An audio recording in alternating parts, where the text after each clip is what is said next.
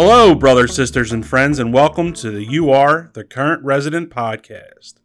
This is the official podcast of the National Association of Letter Carriers, the union that represents 280,000 active and retired city letter carriers employed by the United States Postal Service. I'm Ed Morgan, and sitting next to me, as always, is our national president, Brian Renfroe. Hey, Bry, how are you today? Doing great, Eddie. Glad to be back and uh, record another episode. I think we've got some good stuff today. Got a topic that affects, if not everyone, most people, and probably at some point in their career will affect everyone. So that's always a good thing when we can speak to something that, that everyone will experience at some point. I think to put to bed, the Phillies are now 15 games back. We'll put them to bed for the rest of the year, and uh, football's on the way. So that's a good thing. Go Birds. So, where did you go this week? Yeah, I uh, had a couple of trips here in the last few days. Was fortunate to uh, have the opportunity on Saturday night. We're recording this uh, the week of September the 11th. Go out to Portland, Oregon with Branch 82 and um, President David Norton and the Director of Retirees Sammy Smith put together a great event for their uh, retired members and a dinner and we're able to honor links of NALC membership for a number of people. There's a couple I want to mention specifically. One is former Executive Vice President Jim Williams. It was my honor to be able to present him with his gold card for 50 years of NALC membership. And Jimmy was an NBA in Region 2 and, and then served as Executive Vice President here at headquarters before he retired. But he's, uh, I said this to the group while we were there, Jimmy is one of the, the few people that you could really make an argument that his impact on NALC was just as profound in retirement as it was when he was active. You know, Jimmy is kind of the father of the NALC Leadership Academy. For a number of years after he retired, he was very involved with our charitable efforts to raise money for the Muscular Dystrophy Association and it's created a legacy now that we've had hundreds and, and hundreds of people attend the, the NALC Leadership Academy and it's still going strong. So that was a lot of fun. And I also had the honor of presenting an 80 year membership plaque to Brother Paul Swenson, who has been a member of Branch 82 for 80 years. And this episode's coming out, I, guess, on September 17th, which is a Sunday. And I want to wish Brother Swenson a happy birthday because on Friday, September the 15th, he turned 102 years old. So, you know, what a joy it was to be around him. And he started right in the middle of World War II and had to take some time away from carrying mail to go fight in the war and, and then came back and as you might imagine had just an incredible incredible story and perspective on postal service and the changes over the years and and interestingly enough, some of the things that we still deal with today with local management and, and stuff like that was he said was the case in the 40s and 50s too. So I guess some things never change. No, it was it was a wonderful event and really enjoyed being with our people out in Portland. And then made a quick trip and came back and uh, went over to Atlantic City, New Jersey, their New Jersey State Association for their state convention and got to address the delegates there and it's always good to see the folks there from Region 12 and Region 15. President Richie O'Connell of the State Association did an excellent job with the convention and always um, kind of felt special to be there with them on September the 11th. So that's one thing with, with this episode. I think it's important that we remember you know all those lives that were lost on September 11th, but also recognize the sacrifice of so many people that since that time have dedicated and given their lives in some cases, you know, to protect our freedom and, and keep us safe. And it was a joy to be with our folks from New Jersey, a lot of which were, you know, very close to what happened on September the 11th up in New York. Very much enjoyed uh, being with them, and it's always energizing to me to be with our members anywhere. And uh, that was certainly the case with those couple of events I got to do this past weekend. Well said. Speaking of Jimmy Williams, he comes out and, and kicks off our Leadership Academy each class and uh, does a great presentation. This podcast is coming out on the 17th. The deadline for applications was the 15th. If you if you're a good boy or girl, you can send your application in to Morgan at nalc.org and I'll accept it. Get it in as quick as you can, please. Let's talk about the rally tomorrow here in DC.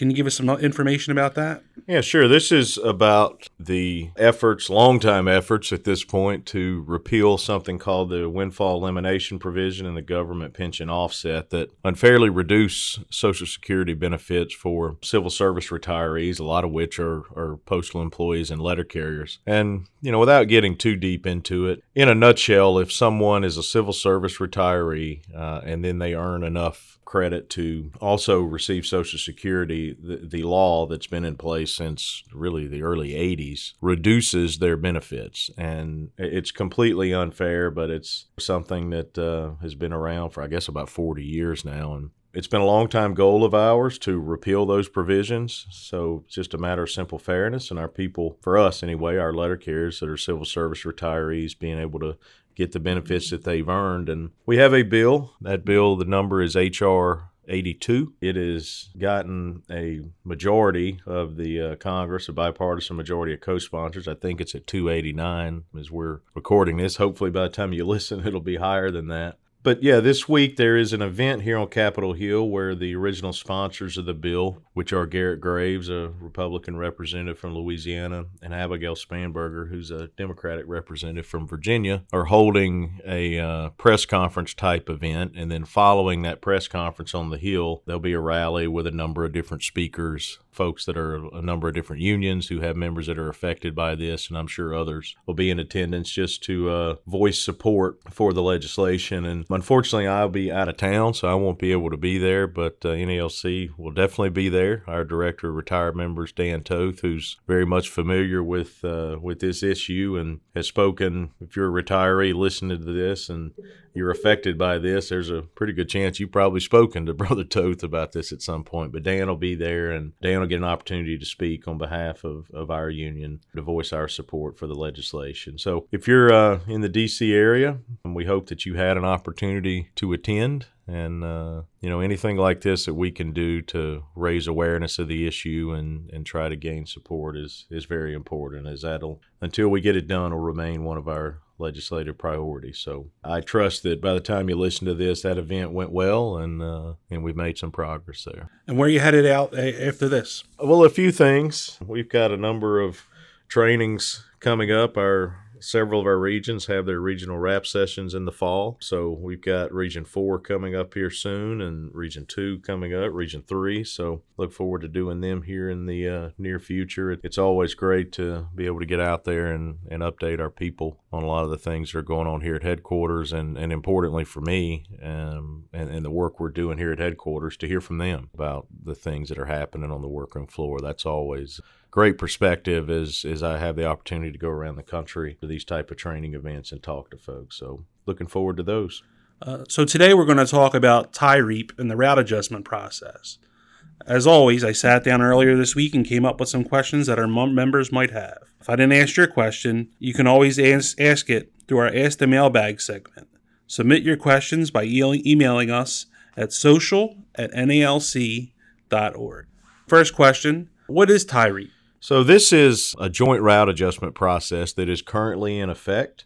I think a little bit of history is, is important here. We've had an agreement in our collective bargaining agreement since the early and mid 2000s that created a task force that would study a better way to adjust routes. So, absent any sort of alternate agreement like the one that we have in place right now. The traditional way of adjusting routes is done pursuant to Chapter 2 of Handbook M39, which is a six day count and inspection.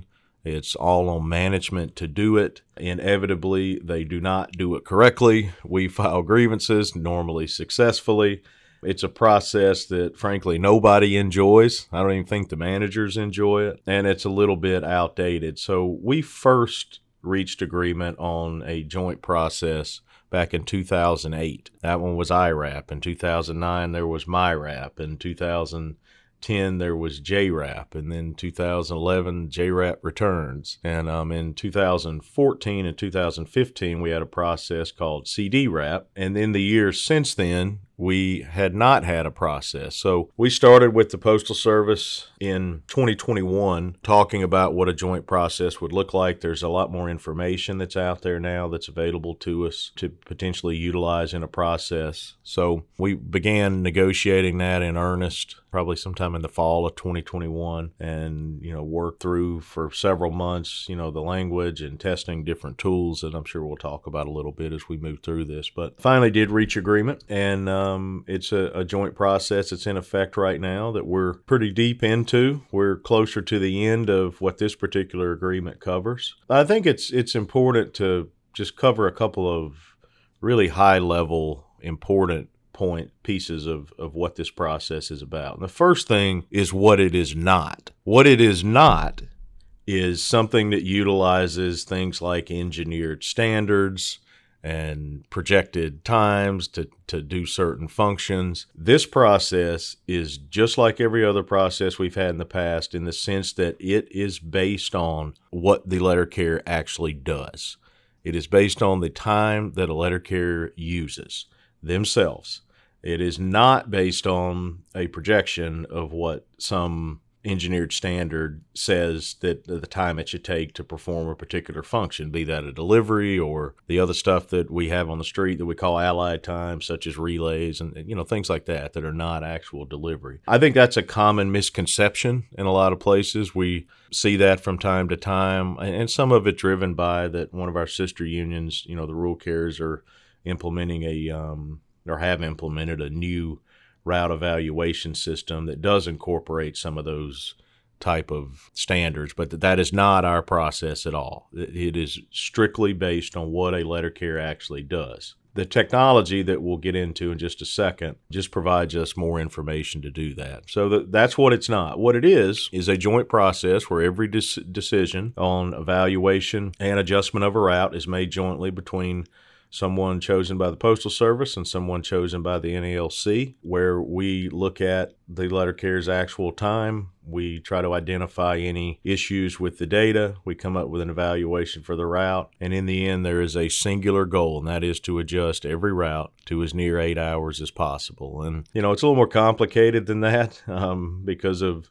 there's a lot of uh, details and different steps of the process. But, you know, from a kind of high level view. It's a process that's joint. It gives us, you know, not just a seat at the table, but a, you know, it's a 50-50 thing. It's us, it's someone from the postal service and based on our experience in the past joint processes and our experience so far in this joint process, we still firmly believe that is a much better way for us to evaluate and adjust our assignments than the Postal Service doing it through their own unilateral process. So, in a nutshell, that's what it is. And we'll get into, uh, I think, as we go through some of your other questions, probably some details and maybe some of the things that are new with this process compared to our past ones. So, how is it different than the joint route adjustment processes in the past?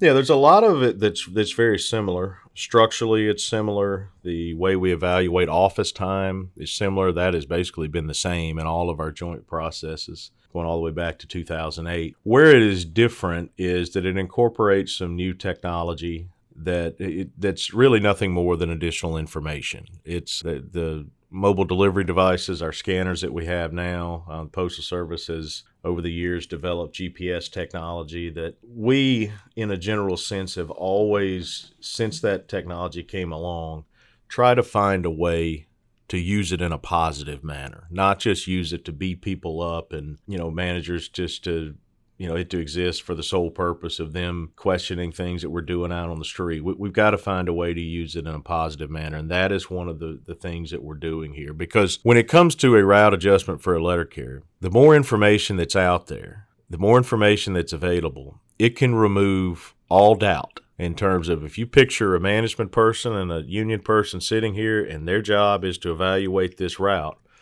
when all the information through the GPS is available, there's really nothing to argue about.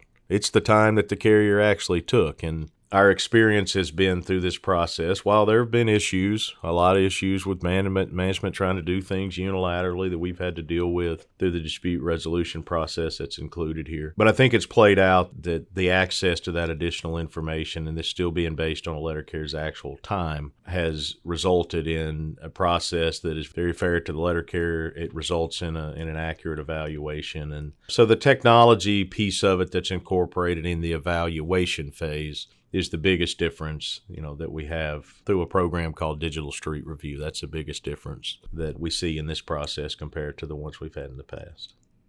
So that would be DSR. Can you explain what that is and how it works? Sure. So DSR is a, a program that the Postal Service developed several years ago. The initial purpose for them, it was not jointly developed initially, it was done by the Postal Service themselves, was to create a digital version of what happens when a manager goes out with the carrier and conducts a 3999. So they go out, you walk with the carrier, they've got the little handheld computer thing and they punch in when you make every delivery and when you get relays ready and, and all that type stuff. So that was their original intent and it incorporates uh, data from a number of different places, obviously from the scanner, the GPS stuff. We also know uh, it, it's programmed with certain things called geofences. So, for example, outside the post office, there's a, a boundary that's determined in the program that you know when you cross that boundary leaving the post office that starts travel to the route for example. The same thing when you come back. So there's there's some predetermined programming like that that helps accurately record the different functions that happen out there. So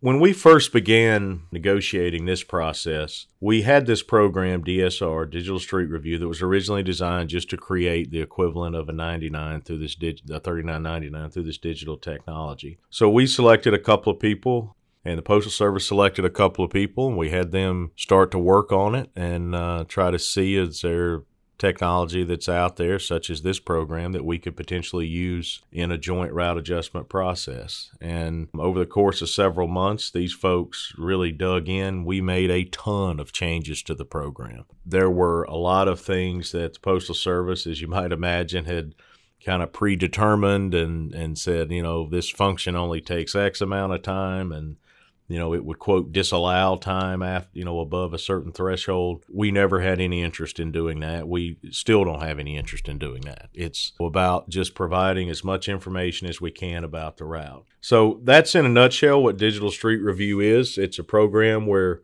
you can go in, you can look at a particular day, you can see everywhere the carrier went throughout the day making the deliveries and, and not just it's not just about where the carrier is, it's about how much time it would take to deliver this particular segment of the route or to prepare this relay or travel within a route from place to place. So all of that from a number of different sources. All that information is compiled into a single program that has been modified a lot over the last couple years in a joint way for us to uh, utilize it for um, the evaluation of the route. And you know, in com, it starts there, and then there's communication with the carrier, and you know, it's not the only thing that's out there, but it's definitely one of the tools and the biggest change that we've seen compared to the past joint processes. Can you explain the joint structure in the TIAREAP? Yeah, everything is joint. So there are different levels of oversight. So it starts with a national oversight team for the NALC. One of our staffers here, Ron Osborne, is uh, serves in that role. Ron's very experienced in joint processes and was uh, the individual really for us that worked with a counterpart over the Postal Service and helped. Well, I shouldn't say helped. He pretty much um, identified the changes that needed to be made in the program and, and all that stuff. So there's national oversight. Then there's area regional, which is somebody from our area I mean, our regional offices and from the Postal Service area. Then in each Postal Service district, there's a joint team that's called the District Lead Team, who's responsible for overseeing what happens in that district. And then each district has several what we call route evaluation and adjustment teams that have an NALC member and a Postal Service, a management member. And those people are the ones that do the actual evaluation of the routes. They're the ones that talk to the carriers. They talk to uh, another joint team at the local level that we call local office contacts, which is the branch president and the postmaster or their designees that provide information to that route evaluation and adjustment team. So everything that happens here, every decision that's made has to be agreed upon. And where there is disagreement, the agreement includes a process to resolve those issues. It's a issue resolution process that depending on where the disagreement originates, it's elevated through that structure I just explained. There are time frames there for if it's unresolved and it's moved up to the next to the next level. So that piece of it is similar to all the processes we've had in the past, and that's served us well. The idea is to be able to resolve these issues you know, as quickly as possible. And, you know, look, we're dealing with the Postal Service here. So there are issues that come up. Um, that's no different than what's been the case in, in past joint processes. It's frankly no different than in a unilateral route adjustment process where there are problems and we have to address them through the grievance procedure. So, but the joint structure allows us, you know, to have as much say in it as they do. I think it's served us well because it's continued through each of those joint processes we talked about earlier. Speaking about Ron Osborne, he's, luckily he's on our side, and uh, I'm, I'm glad we're glad we have him here. Yeah, he's definitely on our side. Yeah. Thankfully, you wouldn't want to be on the other side of the table. Right. Who decides which zones get evaluated? Yeah, so the, the agreement has three selection periods. Um, by the time you're listening to this, all three have already passed. The last one was in May of 2023. But either side, the Postal Service or the NALC, we can opt in any zip code that we want during those evaluation periods. During those periods, there doesn't have to be joint agreement. Either side can say we want to put them in. Um, the way we do that internally, NALC, is our NBA offices reach out to the branches, and, and the branches will say, you know, here's the zones we want to put in. So so we'll opt them in. Once outside of those evalu- those selection periods, the only way that a zone can be opted in is by joint agreement. And we do have a few that happen that way, but for the most part, you know, each side just selects them and, and they don't, there's no particular reason, you know, you can pick one for whatever reason you want, but each, both the Postal Service and the NALC get um, the opportunity to, uh, to opt zones in. Can you explain the seven random weeks used in the evaluation? Sure. So, one of the things that we've always felt pretty strongly about was that for us to use an average time, you know, in the office and on the street, the, the period of time that we use to average or come up with that average needs to be representative of the route over the course of, of an entire year. So, as we all know, through different times a year. The uh, the volume of mail changes, the, the the weather that we deal with changes. There's lots of factors that might cause a route to ebb and flow a little bit, so to speak, throughout the course of the year. So we have traditionally never used the month of December, obviously because it's peak season, or June, July, and August because the summer is typically the the lighter months. So what the seven random weeks does is you take those four months out. You then select randomly one week out of each of the remaining months, with an exception of the current month, and you average those out. So, for example, let's say right now we're in September. So we would then go back. We would not use June, July, August. So we would use May, April, March, February, January. We would not use December, and we would use November, October, which would give us the seven one week from each of those months that we use gives us seven random weeks. That makes it representative of the whole year as opposed to just using a month in september or a month in may or you know there, has been variations of this over the years but we find that using that seven random weeks provides a pretty thorough picture of what the route is on average you know over the course of, of the entire year. And then there's an eighth week that's also utilized, which we'll get into here in just a minute. Can you explain that, the live week? Yeah, so the eighth week in this process, this is something else that's new. It's called a live week. So you got those seven random weeks, then you have a live week. And the live week is a designated week in each zip code where the route evaluation and adjustment team jointly will review what happens in that office. And during that week, they will have conversations with the carriers in that office. So during that designated week, they're looking at things if they see something that they don't just doesn't make much sense to them or, or they have a hard time understanding why this is happening. The easiest way to figure that out is talk to the carrier. And it also gives the carrier an opportunity to tell the team anything that's kind of out of the ordinary about their route. We all know that every assignment has its own kind of quirky things, whether that's a travel pattern or some unusual delivery that that happens one or more days during the week there's all sorts of possibilities that are out there in the you know we have 140 50,000 routes so you know that there's all sorts of differences but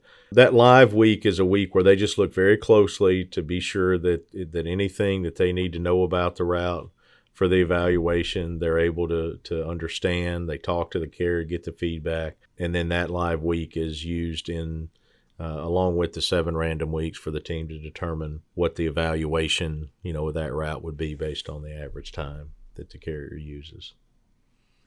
Why do I always have to carry my scanner? Yeah, so for this process, I mean, I guess the simple short answer is that's what the Postal Service tells us to do, um, which they have the right to do. The uh, other reason is having the scanner with you. Number one, carriers know these days, I mean, you use it every minute or two.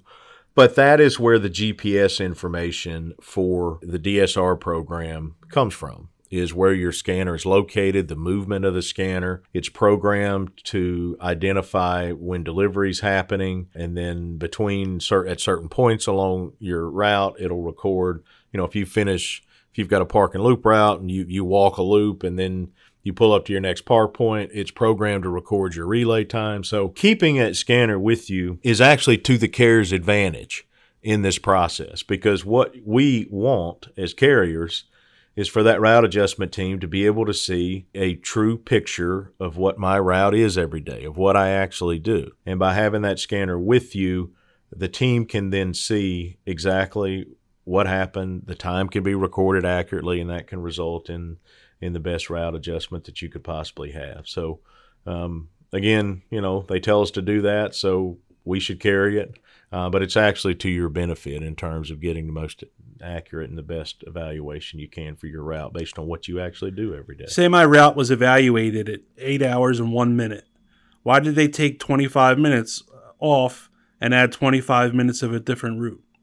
Yeah, this depends on a number of factors. So uh, when we look at a zone, all the routes in that zip code are evaluated, and then we have to adjust each of those as close to eight hours as we possibly can. Now, there are exceptions to this, but generally speaking, we want to move as little territory as is necessary to adjust each route to eight hours. Now, that said, there are things out there that a route adjustment might be a good time to correct when you have, you know, things that just simply don't make sense and, and carriers crossing over one another. And a lot of that often comes from what carriers tell the team in their consultation. But when you have to adjust all the routes as near eight hours as you possibly can, oftentimes that will involve moving territory, quote, through one route. So, you know, if you're sitting here with a route that's eight, eight hours and one minute, as you said, the route next to you doesn't have, you know, is 25 minutes over. The route on the other side of your route geographically is 25 minutes under. Most of the time, it's not going to make sense to take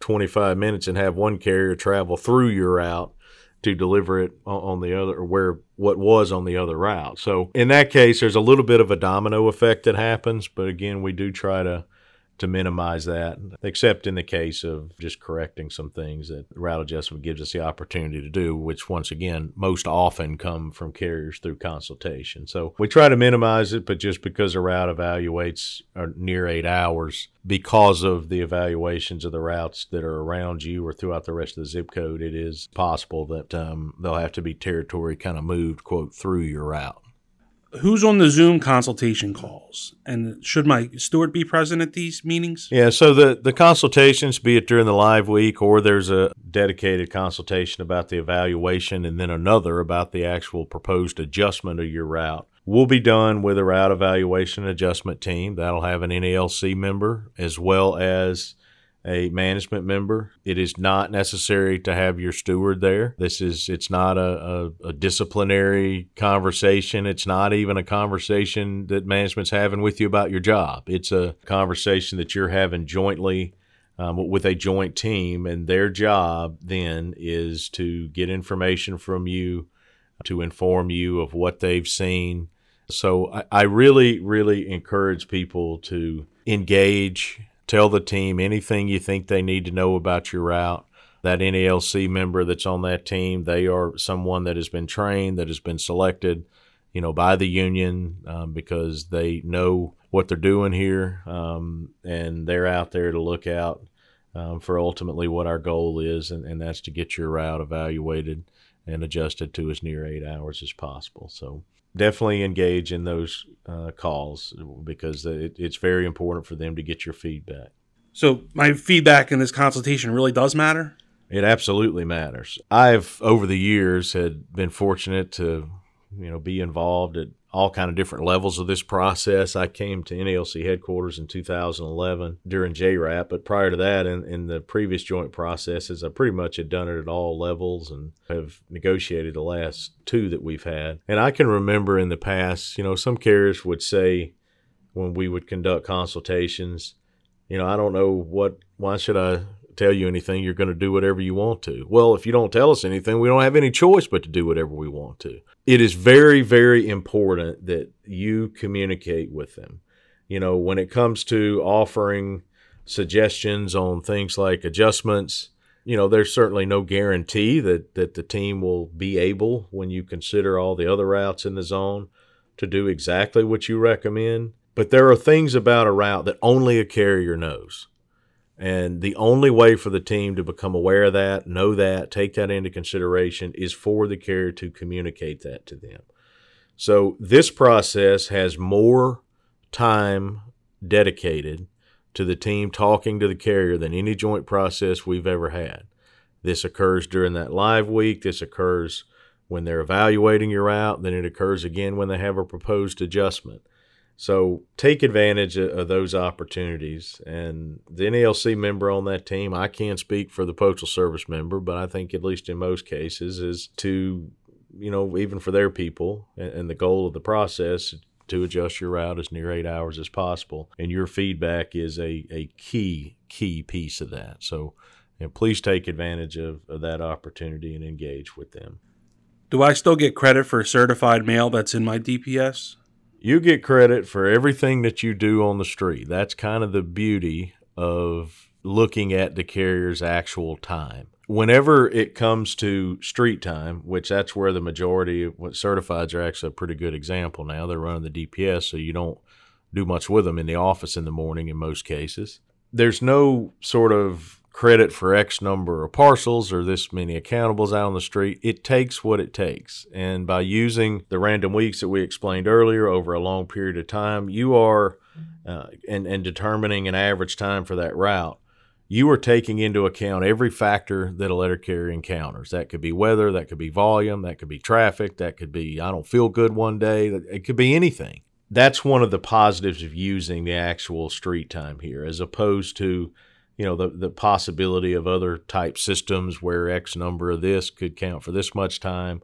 And one of the reasons why we have never been in a position where we want to agree to that. You know anything that you do on the street is included. And you know the, the question specifically about certifieds that are in the dps yeah, the same's true because you're out on the street. Obviously, if you come to a certified letter, you pull it out of your DPS, you're going to have to deal with that with your device and and you know all that stuff, getting signatures and all that. All that's included. Everything that happens out there is included in that average time.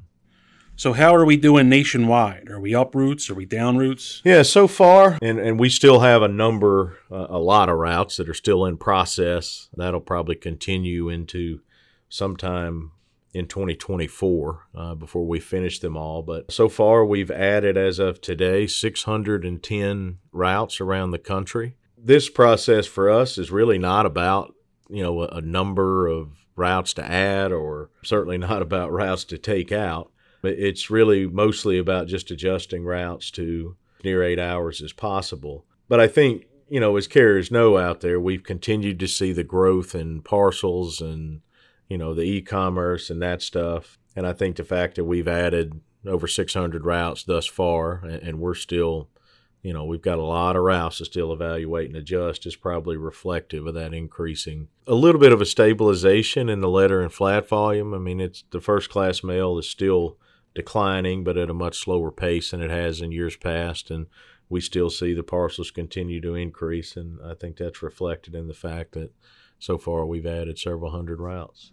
So what happens at the end of the agreement? Do we just stop and go back to six day counts? Once everything has been everything that's been selected for evaluation, once all of those are implemented, uh, the adjustments are implemented, the reviews are done, If there is no other agreement, the short answer is yes. We go back to the absent another agreement, the Chapter 2 process. I will tell you, as we are engaged in collective bargaining, this is a big topic in collective bargaining, and I think there's um, an interest on on both sides, from both us and the Postal Service, of incorporating a, a joint process into our collective bargaining agreement. There's an interest in doing that. It's just a matter of whether you know we're able to to get to the point of agreement. And, and so far, those discussions have been productive. So we'll see if that turns out to be the case. If it does, you know, we get an agreement or through interest arbitration, however we, you know, get our next collective bargaining agreement, then that would become the process. So, but absent that, absent an additional route adjustment agreement, you know, once everything here is uh, all those routes that have that have been selected, um, once those adjustments are done, then yeah, we would we would go back to a the post service doing chapter twos, which I don't think anybody's really interested in doing, to be honest how does the expedited bidding work during TIAREAP? Yeah, so you know when it comes to route adjustments, you've got everything from a, a very minor, you know, territory movement to depending on the evaluations of the route, a significant territory movement. And there's an option that's included in the agreement that allows the NALC to choose to do what we call an expedited bid. So, local agreements, local memorandums of understanding have different types of things that trigger routes to be posted for bid if, you know, certain amounts of changes are made. And the expedited bidding is just simply an additional option that's there in the event we do have to bid some routes as a result of the adjustment that that can be done in an expedited manner as opposed to just going through the normal posting process which in a large zip code can take some time by the time someone bids from here to there and then that route's posted in some cases you're talking about taking months for all that to shake out. So it's just an additional option that's uh, included included in this agreement. Is there a chance i could lose my route or route? There's a chance of course. I, I don't you know we don't go into this with that idea. I will tell you that in zones where we get to a, a place of evaluation, you know, I'm speaking just from experience here, and the team still do the same thing, where, you know, it looks like there would be a reduction. There are a lot of things that are factored in, seniority, most importantly. I mean, we don't if we do have to reduce the number of routes in a zone, we don't go in there looking to take one of the more senior carriers' assignments away. So that plays into it, but it's always a possibility. But just frankly, in this process, we've seen very, very, very little of that. I mean, the fact that we've added over 600 routes so far and, and we still have a lot to go, there's been very little. So it's a possibility, yes. In the event that happened and seniority still rules in in our business. So there's bidding processes at work, and and in the event your assignment was eliminated or reduced to an auxiliary route or something like that, you still have the opportunity with your seniority more than likely to bid. If not immediately, then certainly at some point in the in the relatively near future. So those are the questions I had. If I didn't ask your question, you can always submit it to our Ask the Mailbag segment. You can submit your questions at email social at nalc.org. All right, now let's go to our Ask the Mailbag segment. First question up is from Ben Osborne. He said, Can we get a contract update every podcast? Every carrier I know, this is the only issue they care about. They've been waiting patiently for news on our contract and just want to see how everything's going.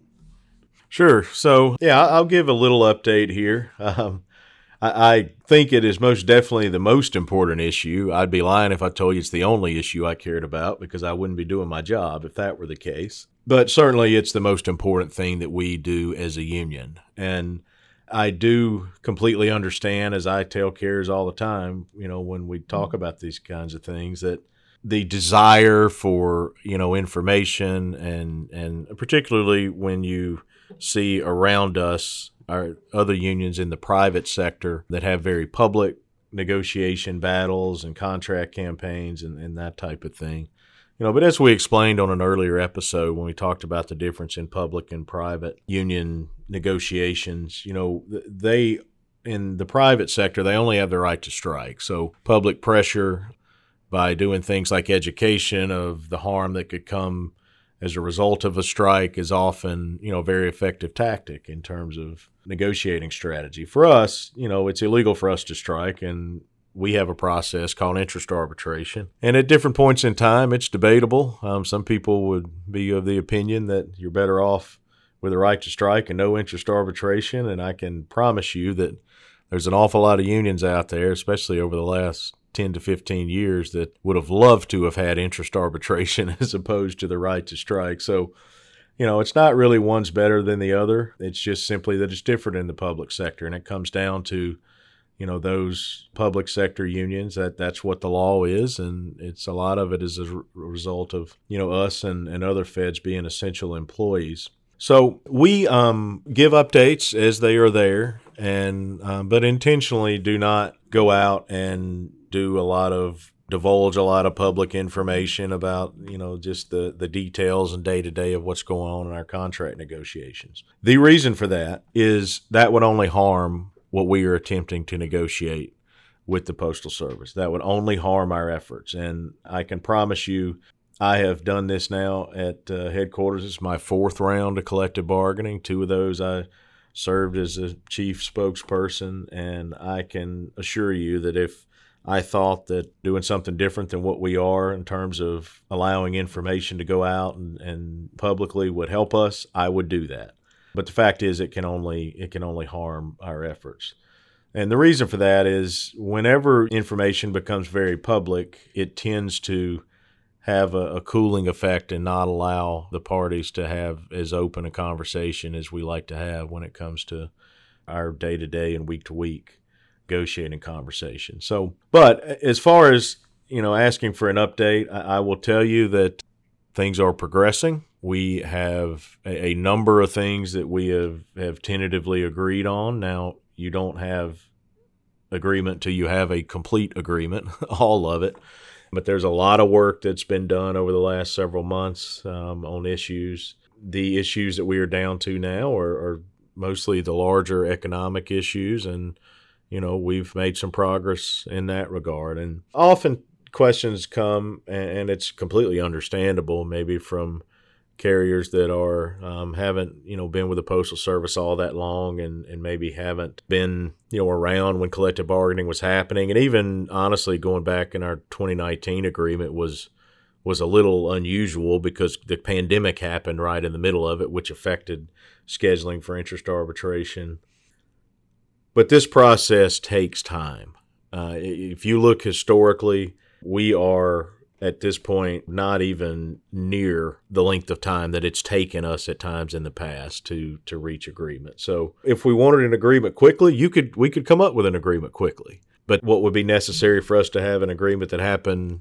quickly would not serve the interest of our members and reward letter carriers. So we are uh, at the point now, though, where we continue to have productive discussions. We will, in the very near future, absent reaching a tentative agreement, uh, we will select a, an arbitrator to chair the uh, interest arbitration panel and move forward to scheduling those hearings. But as long as our even though we do that, and if you read, we'll obviously put that out on the website and in the magazine and that type stuff when we get to that point. The fact that you read that does not mean we've stopped negotiating. As long as the prospects remain for us to reach a tentative agreement that you know we believe is deserving and, and fair to our members you know that rewards us for our contribution to the postal service and addresses a lot of the issues that um, that we've talked about a lot you know both on this podcast and otherwise we will continue to negotiate so the issues remain the same often there's specific questions about certain things and you know one common one is getting rid of table 2 and stuff like that and and um, you know, the short answer is yes. All that stuff is still on the table. And, you know, as you move through this process of discussions, you go through so many different possibilities. So it really takes a lot of work and, and both sides, you know, looking to uh, identify places where we can find common ground that takes care of the needs of, of our members. And we'll continue to do that. But I will, at a baseline level here, say we believe, as I've said many, many times before, number one, the non career craft in its current form with its current pay level and benefits does not serve us anymore. So there's got to be change there. And then number two, letter carriers frankly deserve to be paid more. And the answer to that question is not as simple as get rid of one table and go back to the other. You know, it, it's more than likely is a combining uh, the two because we certainly would want the uh, dollar amounts to be more reflective of what's in table one, but table one comes with its own problems structurally and that's resulted in a number of different issues in the past. So I can tell you that there will be significant financial gains made, uh, or there will not be a, an, an, agreement reached, and we'll proceed to interest arbitration. Which our case in interest arbitration is very strong. We feel great about it. We are not completely finished with it, but the vast majority of it is done if that's the direction we have to go to achieve an agreement that we believe is fair to our members and you know rewards us for our contributions to the postal service and the difficulty of our job and all those type things we will not hesitate to do that. And either way there's really no question in my mind that we'll um, eventually have an agreement that is worthy of the work that our members do. Amen. Our second question comes from Justin James, branch 357 out in Long Island City. The cost of living in New York City is extremely high. As a Step A regular, I barely make enough to live while I work eight grueling hours a day. My first question is I'm sure the union and postal service know the cost of living in these cities are higher. How is the union looking to balance out pay for those cities with higher cost of living? Yeah, so Justin, just a little bit of background here. You know, a lot of, of what our negotiating positions uh, come from resolutions that are submitted by our branches and our state associations that are passed by members at branch meetings and state conventions. And they submit these resolutions to the NALC's national convention that happens every couple of years. In this particular case, we would call something like this a national agreement resolution, where, as you point out, the cost of living certainly is high in New York City. But the concept of paying carriers more in a location like that that's got a high cost of living versus other areas where the cost of living is not so high is we've kind of traditionally referred to that concept as area wage. There have been over the last I don't at least 20 something years, maybe even longer than that, a number of those resolutions submitted. I know each of the last four or five conventions for sure resolutions have been submitted for consideration by the delegates at the NALC National Convention that would adopt some form or fashion, NALC in some form or fashion would adopt a negotiating strategy of negotiating an area wage like you recommend. The simple fact of the matter is that each time that has happened, the delegates at the convention have not approved or have disapproved that resolution. So that concept has not become an official bargaining position of the NALC. Until such time as the delegates at a convention, because they have shown over and over and over that that is not the bargaining position that we want to take, until such time as a, a resolution is like that is adopted by our convention, then we will continue to negotiate as we have for a long time, that all city letter carriers, regardless of location, you know, we, we negotiate the same wages. So now I know that's kind of a long answer to, to your question, but I think it's important to understand that those official bargaining positions, you know, the, the will of the delegates at the convention, which is representative of the entire country and of our membership, is the highest authority within our union and um, we in negotiations follow exactly the things that have been approved as official bargaining positions, but then you know certainly are not going to go attempt to negotiate something that has continuously been disapproved when it was submitted as a resolution to become an official bargaining position. His second question was about getting rid of Table Two, and he said, "Please say yes." But uh, you've already answered that in, in our last question. Yeah. If the question is, will table two in its current form remain? The, the short answer is if we reach a tentative agreement, no, it will not. um, if we go to interest arbitration, that's a whole different story. But I can tell you, our there are things that, in order for us to have to reach a tentative agreement with the postal service, there will be pretty significant changes made to the pay table that's in table two. Our next question comes from Mark, Branch 92, Portland, Maine. He wants to know what's the difference between a national rap session and a convention. Yeah, so in our Constitution, we have a convention on uh, even numbered years. And we also, the Constitution calls for a national conference on the other years. So that's the odd numbered years.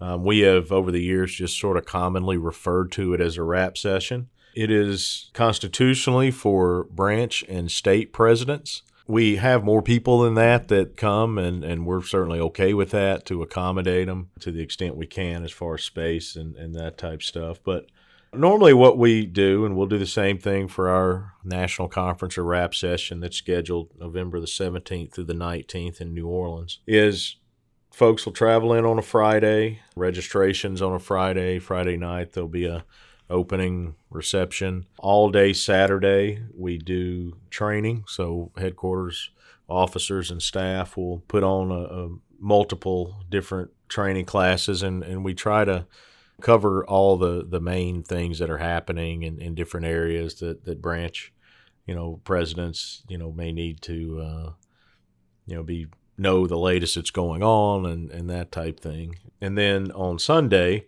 we'll start Sunday morning and we have what's called a rap session where I will uh, update everybody that's there on a number of different topics and then we'll open the floor and, and give the branch and state presidents that are present the opportunity to uh, ask any questions or bring up any issues and it's always a very healthy discussion. You know, I, I, travel around the country and every one of our 15 regions has kind of similar things, but this is a great opportunity to get the leadership from the whole country together and update them, but you know, as importantly, just have conversation about the issues that are facing letter carriers in our union going forward. So, and then the national convention, of course, is a you know a week long event that uh, happens every other year. That, as I mentioned earlier on another question, the highest governing body of our union. So, it's just a conference that allows us to, you know, in those off years from a convention to stay connected. And we're, we're, excited about the rap session we have coming up. We've got a couple of things that will be new that we are excited to announce and roll out there to do with some training and some of our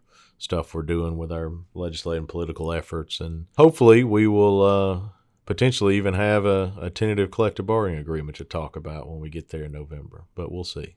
Fingers crossed. All right, last question would be from uh, Jim in Branch 55. That's in Rhode Island.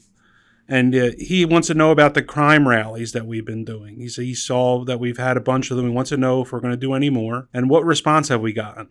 Yeah, they, they've the response has been fantastic. So we've done one in Chicago, we've done one in Cincinnati, Ohio. We have a couple that are in the uh, works out in California that uh, I'm sure we'll talk about on our next couple of episodes. The idea behind these is just to get together with our local branch. I will attend these if at all possible. We get usually local community leaders.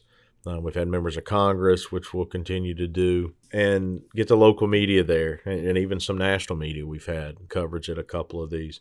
But the idea is not to, to get up there and, and necessarily have a rally to place blame or anything like that. It's about getting the word out, and it's about making sure that the the folks in the community are aware of this problem that's going on. It's about raising awareness, and the media coverage has been excellent. That's one of the you know just raising general awareness of these issues is one of the key pieces for what we think needs to happen for us to turn this ship, so to speak, and, and start to stop some of this crime. So, yes, we will continue to uh, do those. We're working, you know, with our NBA offices on all the information we collect and, you know, to identify locations where we've had a number of these crimes and you know where there would be interest among our folks and you know along with other things we are working on some legislation that hopefully on a future episode um, very soon we'll be able to talk about that probably will become our legislative priority. There's some things that can be done there to address the crime and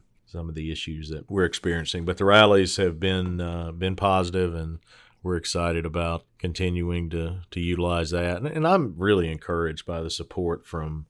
I mean, everybody supports their letter carrier, but you know the support from the communities and members of Congress and you know, even local law enforcement has, has been excellent. So those have gone well so far, and we'll continue to do them because enough is enough. Well said. All right, that ends our Ask the Mailbag segment. If you want to have your question asked in a future episode, submit your question. Just please email us at social at nalc.org. I want to thank you all for listening to this episode of You Are the Current Resident. Please subscribe to the podcast so that you don't miss an episode. And please share the podcast with our NALC brothers and sisters. You can follow NALC on social media at Facebook, Twitter, Instagram, and Threads. You can find links to our accounts in the episode description, and you can follow President Renfroe on Twitter at Brian Renfroe19. If you have any questions to submit or have feedback about the podcast, again, please email us at social at nalc.org. As always, may your steward be by your side and your union have your back. Thanks for listening. See you next week.